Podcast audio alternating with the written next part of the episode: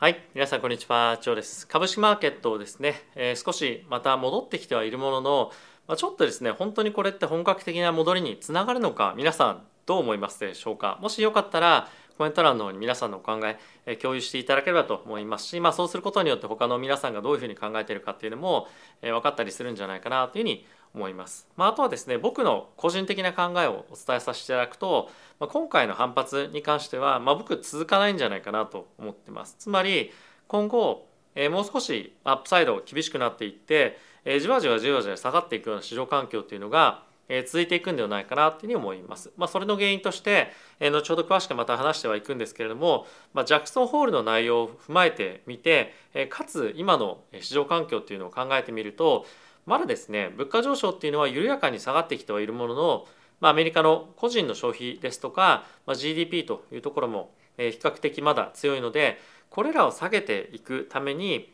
金利っていうのはですねまだそんなに簡単にそもそも下げるっていうことにもいけないと思いますしまだ上げる余地っていうのが何回か残っていたりはするんではないかなというふうに今僕は思っています。でそう考えるとまだマーケットっていうのは1回分の利上げはある程度織り込んできてはいるものの2回というふうになればまず別の話だと思うんですよね。なので今ですね我々が見ておかなければいけないダウンサイドのリスクっていう観点でいうと、まあ、その2回分の利上げとかっていうところに今向かっていくのと、まあ、あとは2024年年内の利下げないでしょうと。でここってマーケットは、まあ、正直そこまで見えてないというか考えてないと思うんですよね。なので、まあ、今後そういったシナリオにマーケットが向かっていくということであれば、えー、さらなる下落というのが今の株式マーケットには、えー、見られる可能性があるんではないかというふうに思っていてそれが僕は今後起こってくるんではないかなというふうに思っています。はい、でえもしそう思わなければ今のタイミングでちょっと下がってくれば株式マーケットで資金をですね積んでいくということもまあ十分あると思いますし、まあ、ある程度今の領域で水準で株式持ってるよという方は例えばですね今アメリカの5年債の債券買ってみると5%を超えるような金利がついてくるというような今状況になってますよね。でやっぱそう考えると5%って結構大きいじゃないですか。でかつ他の国の債券とかっていうところに目を向けてみると、まあ、6%超えていたりとかそういうような、まあ、債券もいい、まあ、あのクレジットの国でも全然あるんですよね。そう考えてみると、まあ、今株式で無理に今のタイミングでリスク取りに行く必要が本当にあるのかっていうのは、まあ、結構僕自身も疑問なんですよね。なので、まあ、積極的なリスクテイクっていうのは今の水準からはちょっとすごくえしづらいんではないかなというふうに思いますしまあ、やっぱりここ最近株式に資金を振っていた人たちっていうのは、まあ、ちょっとリバランシングしたりとか、まあ、ちょっと減らしたりとかポジションを、えー、そういった方向に動いていってもおかしくはないんじゃないかなっていうには思ったりはしてますね。はいまあ、今日は、えー、特にですねジャクソンホールの、えー、パウル議長の発言そしてそれと、えー、連銀総裁の各連銀総裁の、まあ、コメントの対比とその理由みたいなところについても、えー、今日は少し、えー、見ていきたいかなと思っているのでぜひですね、最後まで動画ご覧いただけると嬉しいです。はい。で、あとはですね、え本題に入っていく前なんですが、今 FXCT ですね、口座開設していただいて、KYC までしていただくと、期間限定で2万円分の取引ボーナスが入金なしでもらえるキャンペーンやってます。本当にこれ今しかやっていないキャンペーンで、前回も2週間ぐらいしかまだやらなかったので、まあぜひ興味ある方は、え使っていただければと思いますし、まあ、概要欄の方にも使い方動画っていうのがあるんですが、まあ、株、為替、コモディティ、そして仮想通貨すべて取引できるプラットフォームとなってますので、ぜひですね、一つは持っておきたい講座なのかなというふうには思っております。はい、ということで、ここから指数の方を見ていきましょう。まずはですね、株価の方から見ていきたいと思うんですがダウがプラスの 0.73%S&P がプラスの0.67%ナスダックがプラスの0.94%となっております。でこちら債券ですね、まあ、ちょっと時間が経っちゃったのでどれぐらい上がっていたかっていうのが分かりづらいんですけれども、え短期の金利がまあ4ベースから5ベースぐらい上がっていて10年債まで来るとえフラットというようなまあ状況でした。なのでえ短期の金利が上がっていてやっぱりここ最近のえ長期金利は上がっているっていうようなまあものも引き続き維持されていくと思うんですが、まあ、やっぱり今後も2年債の金利ってどこまで上がるんだっけ？みたいなところがまだマーケット気にしてるっていうのはこういった2年債の、まあ若干ちょっとじわっと上がっている金利を見ても、えー、分かるんじゃないかなと思います。まあ、あとは、えー、ドル円ですね、えー、引き続き146.44というところで、まあ、非常に強い水準ですけれども、まあ、今後も継続して上がっていくような感じに、まあ、今のアメリカの金利の推移というところを見ると、えー、なっていくんじゃないかなというふうに僕は思っています。はいまあ、あとはビットコインに関しては2万6125というところで、まあ、そんなに動いてはないですね。はいまあ、あとは原因に関しては80.05というところで現在推移してますが、まあ、この辺りコミュニティに関してはかなり、えーまあ、狭いレンジでの推移というところにここ最近はなっているかと思います。はい、でチャートですね見ていきたいんですがこれが2年債の金利になるんですけれども現在2年債の金利に関してはここ最近の,、え、まあその金利の上幅上あの高値っていうところを今超えていくような感じになっていますが今回のジャクソンホールでのコメントというところを経て金利がまたじわっと上がっているということでこれがですね月曜日どっちの方向に動くかっていうのは結構重要で月曜日もまた同じような方向に向かって動いていくということであればさらなる金利が伸びていく可能性がかなり高いんじゃないかなと思いますしこの10年債の金利に関しても一旦ちょっとドーンと下げましたがこれ月曜日を明けてまた金利上がっていく方向に向かうとそのトレンドっていうのが続いていくんじゃないかなと僕は思っています。で一応こちらナスダックも反発はしてるんですけども、まあ、弱いですよね。えその前日の大きな下落というところを見てみると、まあ、この反発本当に力なき反発っていう感じにも、まあ、正直、えー、見えなくないのかなというふうに僕は思ってます。まあ、あとすごく気になるポイントがナスダックじゃなくて NVIDIA ですね。えー、ここ最近また決済の期待期待から上がってで決算が出てこちらですね、えー、大きくドーンとボーンと上がったんですけどもその高値より点でどんどんどんどん下がってきていて今は決算の発表前よりも低い数字になってきてしまっていると。でこういった動きを見てみると今じゃあ何を期待して株を買えばいいの？AI の期待っていうのもこれ見たら剥落してるじゃないですかじゃあ何を見て買えばいいのっていうのはすごくちょっと難しくないですか？その理由付けするのが。であれば今やっぱりまあこうやって金利も上がっていることですし無理に株式買いに行く理由って、まあ、正直ないよねっていうのもまあナスダあのこの NB だけ見ても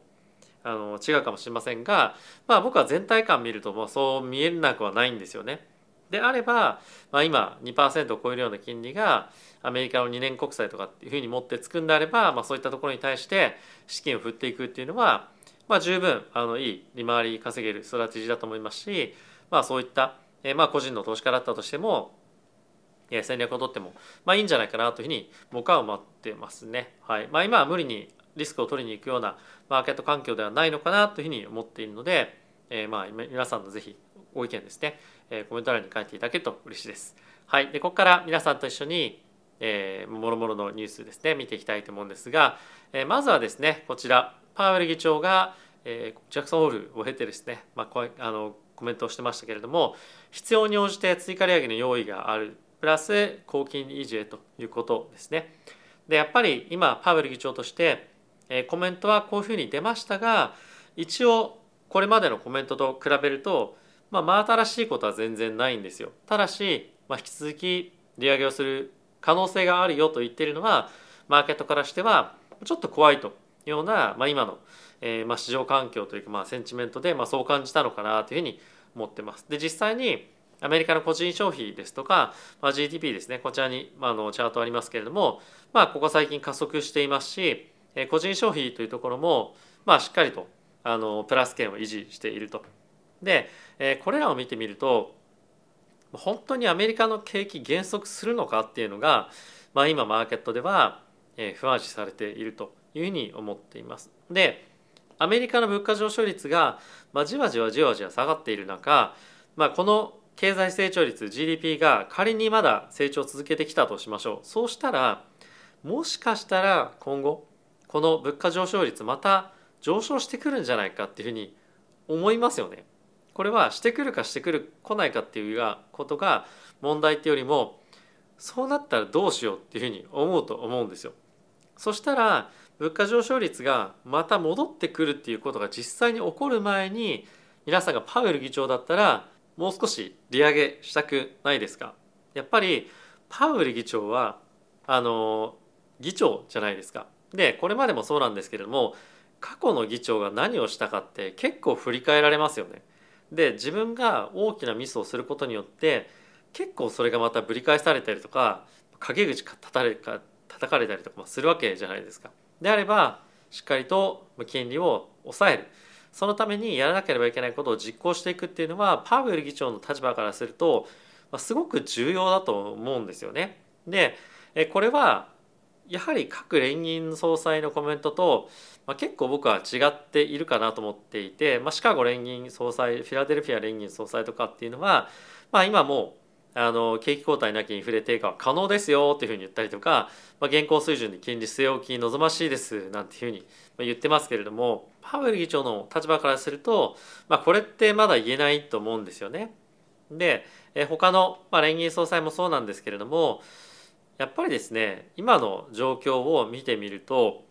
えー、本当にもう金利って上げて上げる必要ないっていうふうに言うべきなのかっていうことすら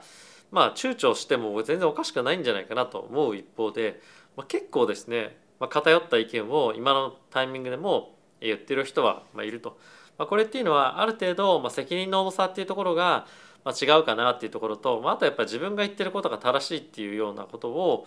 まあ示したいっていうのも一定程度あるんじゃないかなっていうのは僕は思ってます。でやっぱり、えーと、この前もちょっと申し上げたんですけれども今物価上昇率はまだじわじわ下がってます。でそんな中経済も強いじゃないですか。ってことはこれが経済が弱くなってきたら利上げっていうのもしづらいできないんですよね。であればできるうちに金利をまあ、しっかり上げておくっていうことも、まあ、僕は重要だなと思いますしそうすることによって今後景気が悪くなった時の利下げ幅の余地っていうのも、まあ、十分確保できると思うので、まあ、利上げっていうのは年内まず1回はして、まあ、可能性として2回目っていうのも、まあ、来年僕はあるんじゃないかなというふうに踏んでます。で一応ですね今回のパウエル議長の発言なりもろもろ発言を踏まえた上で今マーケットどういうふうに織り込んでいるかっていうと11月1日の織り込み状況という観点でいうともう55%まで来ています。なのでもうですね今11月のタイミングでの利上げに関してはする方向で今徐々に織り込みが進んでいます。でここでもう一個やっぱ注目して見ておきたいのが、まあ、今後ですね利下げのタイミングをどこでマーケットは織り込んでいくかいるかですね。で今は6月に利下げになっているんですが、これが今後、まあ、どんどんどんどんじわじわ上がってきても後ずれしてきてもっていうんですか後ろ倒しになってもおかしくはないと思いますのでこの辺りの推移とかっていうところは、まあ、しっかりと見ておきたいと思いますし、まあ、これによってまた10年債の金利の方とかっていうところもまたじわじわ上がってくるような感じに今後なってくる可能性も十分あると思うので、まあ、そうなってくると、まあ、株式マーケットちょっとまた厳しくなるんではないかなというふうに思いますし今そういった状況を今のところはまだ織り込んでいないのでそちらの方向に行くんじゃないかっていうふうに、まあ、僕みたいに持ってる人はちょっと株式のポジションをちょっと控えたりとか、まあ、あとは債券のあの割合を増やしたりとかっていうことも、ま、可能性としては、ね、あるんじゃないかなというふうには思ったりはしています。はい、でこれ以外のですねニュースちょっと見ていきましょう。えまずはですねこちらパウエル議長に関してはえ今回高のトーンも引き締めもコミットせずということでえ市場関係者がどう見たかというのがえ記事になってます。で今回ですね何人かコメントがえこちらの方に書かれているのでえご紹介をしたいんですけれどもまずは LPL ファイナンシャルのチーフグローバルストラテジストのコメントで、まあ、いつも通りインフレは緩和しつつあるが勝利宣言はまだ早すぎるという決まり文句だったということですね。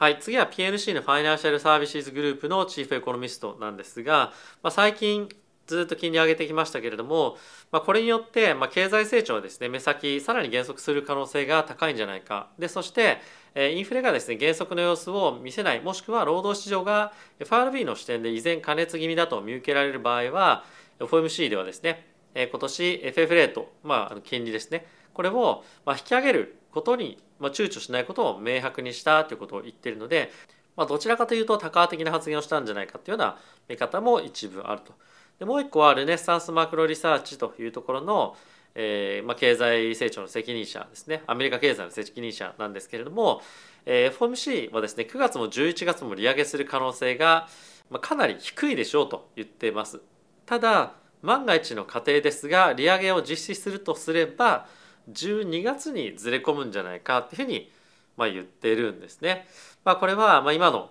FRB はですね金融政策のスタンスを、まあ、景気抑制的だと認識しているということで、まあ、これはですね結構他の連銀総裁のコメントっていうのを、まあ、優先度高く入れてるような、まあ、ケースだったりするのかなと思うので、まあ、いろんな方がいろんなことをまず考えていて、え、絶対これだみたいなビューっていうのがまだマーケットでは定まってないっていうのは、まあ、一つ興味深いですよね。なので偏ったポジショニングっていうのは今正直そこまでないと思うんですよ。なのである程度マーケットは柔軟性を持って、えー、いろんな経済指標を見てポジショニングっていうのを調整していってるような状況だと思いますし、まあ、結構ですねここ最近あの債券に関する注目がまた集まってはいるんですけれども、まあ、今後大量のですね債券が発行されるということもあるので、まあ、金利もですねまだ正直上がっていきそうなんですよね。でそうすると金利まだ今の水準はいいんだけどまだ上がってくるんだったらもうちょっと様子見ようかなっていう人もいたりとか株式マーケットについても今のタイミングでちょっと買うのもなポジショニングちょっと微妙だからマーケットのリスク外すかみたいな感じでちょっとポジションちっちゃくしたりとかっていう方もいろいろいらっしゃると思っていて